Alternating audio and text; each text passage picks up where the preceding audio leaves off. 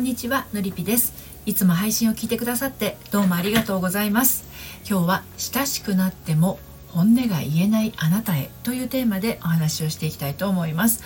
私は40代目前女性の恋愛や結婚など心のご相談を個別にお受けして心と人生の軌道修正をお手伝いしているセラピストです。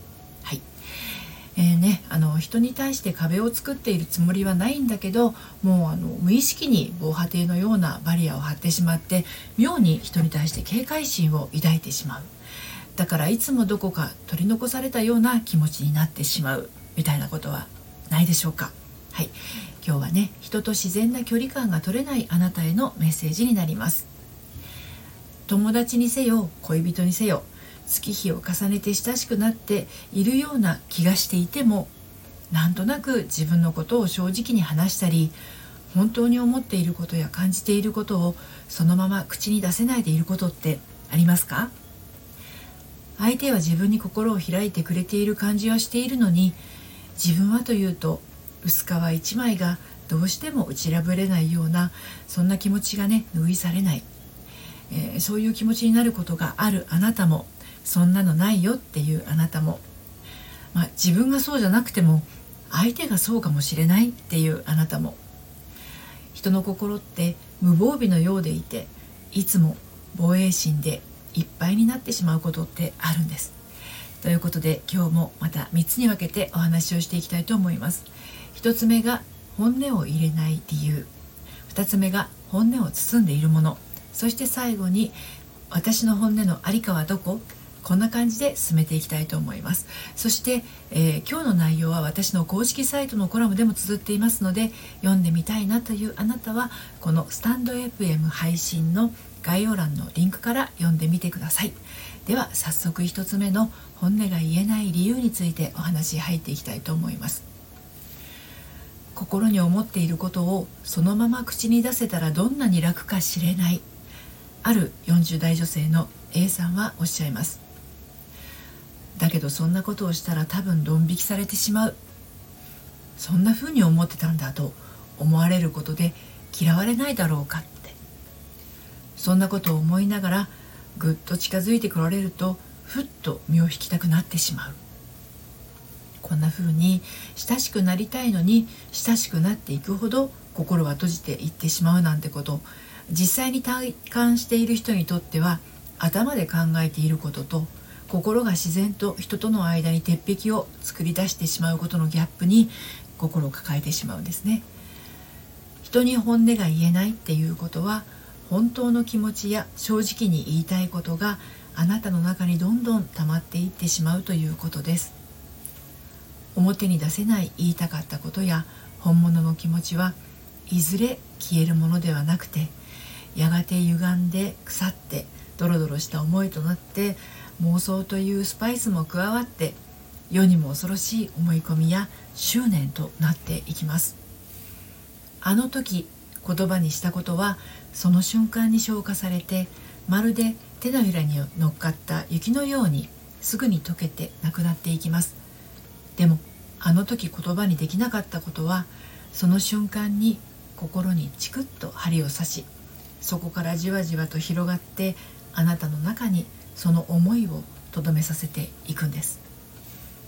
本音が言えない。本心が言えない。その理由は本音は言ってはいけないもの。本心は自分の中に留めておくもの。という信念があなたの中にあるのでしょう。そしてそれは人と親しくなることへの恐れの気持ち。人と近づくことは危険なことという思い込みが心の奥に潜んでいて。これが原因であなたの頭がどんなに親しくなろうとしても人に近づいていこうとしてもなかなかそうできない心の現実がそうさせている可能性がとても大きいんです。で2つ目の本音を包んでいるものについてお話を進めていきますね。あなたの心には今までのたくさんの本音が残っているのでしょうね。今まで何においても本音で生きてきた人にとっては本音しかありませんから心の中に思い残しや言い足らないというものがありません。人を傷つけてまで自分の本音をただ貫くことは大人のすることではありませんが人の気持ちを一旦受け止めた上で自分の思いを素直に表現することは決して悪いことではないはず。むしろそれができる関係性こそが自分が共に時間を過ごす相手としてふさわしいのだと思うんですけれどいかがでしょうか？多くの本音が言えないと悩みがちな人は自分の本音を人に伝えることに恐れを抱いていることが多いんですけれども本音を伝えることと恐れを感じることは本来別のものです。本音を言うことイコール恐ろしいことが起きるという経験からその本音を封印しようとしていることを知りましょう。あなたの本音を包んでいるものは本音ではないものです。それはどういうことかというと人に印象のよく思われるもの。人に好感を持ってもらえるもの。人に頭がいいと思ってもらえるもの。人に感謝されるもの。人にすごいねと思ってもらえるもの。人に喜ばれるもの。などなど。に包まれているのですけれど、まあ、それもねどれもが確実性のあるものではありません。仮に人にすごいねと思ってもらえるものとして本音を包み隠して伝えても必ずしも相手はあなたの思うすごいねを感じてくれるものではありません。仮に人に喜ばれるものとして本音を包み隠して伝えても必ずしも相手はあなたの思う嬉しいなを感じてくれるものではありません。要するに人がどう思うかというものをあなたがどうこうすることはできないということをしっかり腑に落としていないっていうことなんです。これはつまり相手を自分の思う通りにコントロールしようとしていることで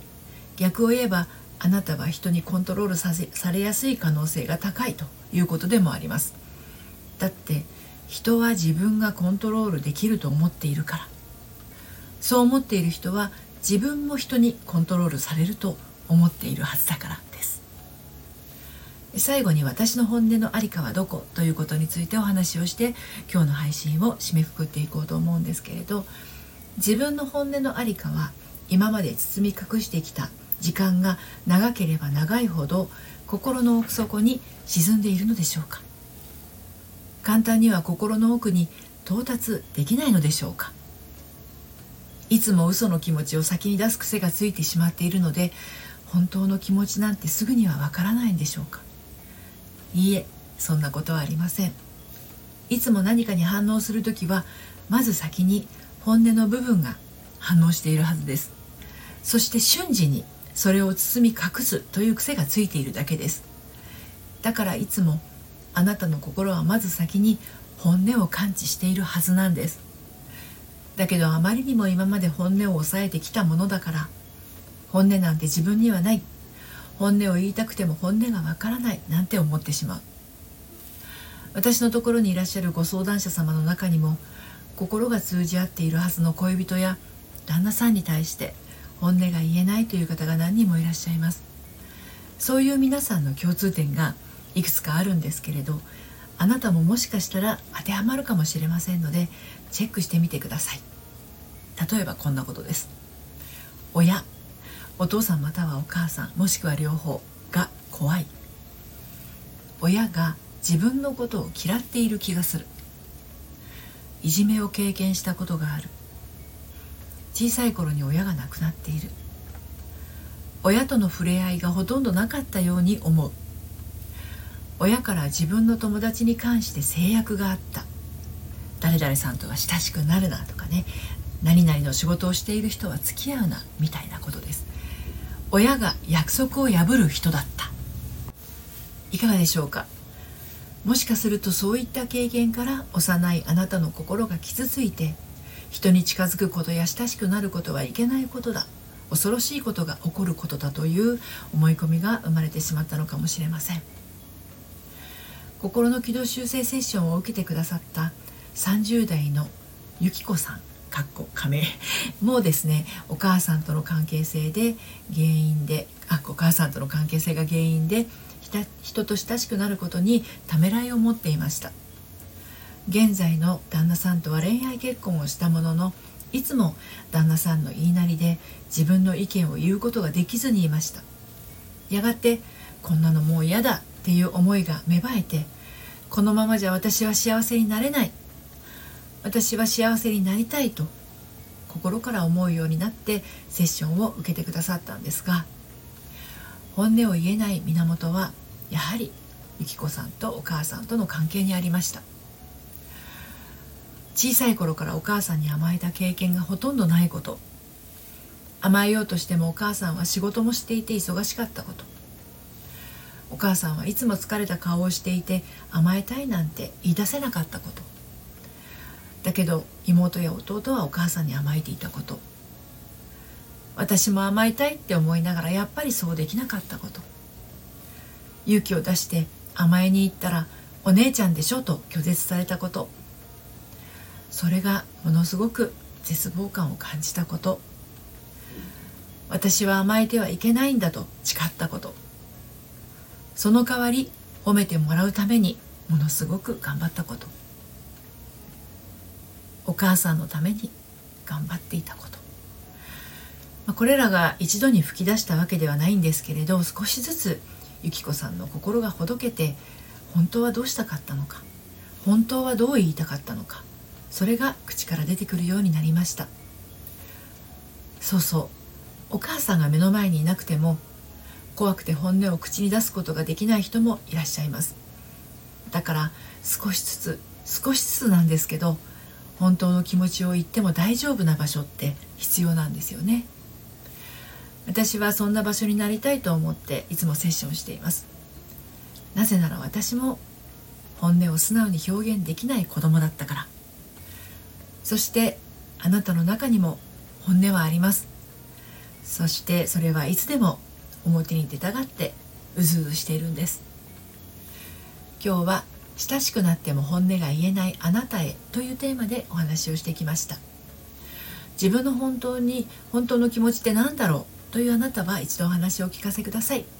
ご相談はこのスタンド FM 配信の概要欄のリンクから受付をしています。そして毎週金曜日にはメルマガを発行しています。悩みで心がよどんでしまったアラフォー女性のハートが透明度をアップして悩みを突破していく秘密をお届けしています。バックナンバーが読めないメルマガなので気になったらこちらもこの配信概要欄リンクから登録してみてください。ということで今日も最後までお聴きくださいましてどうもありがとうございました。それではまた。さようなら。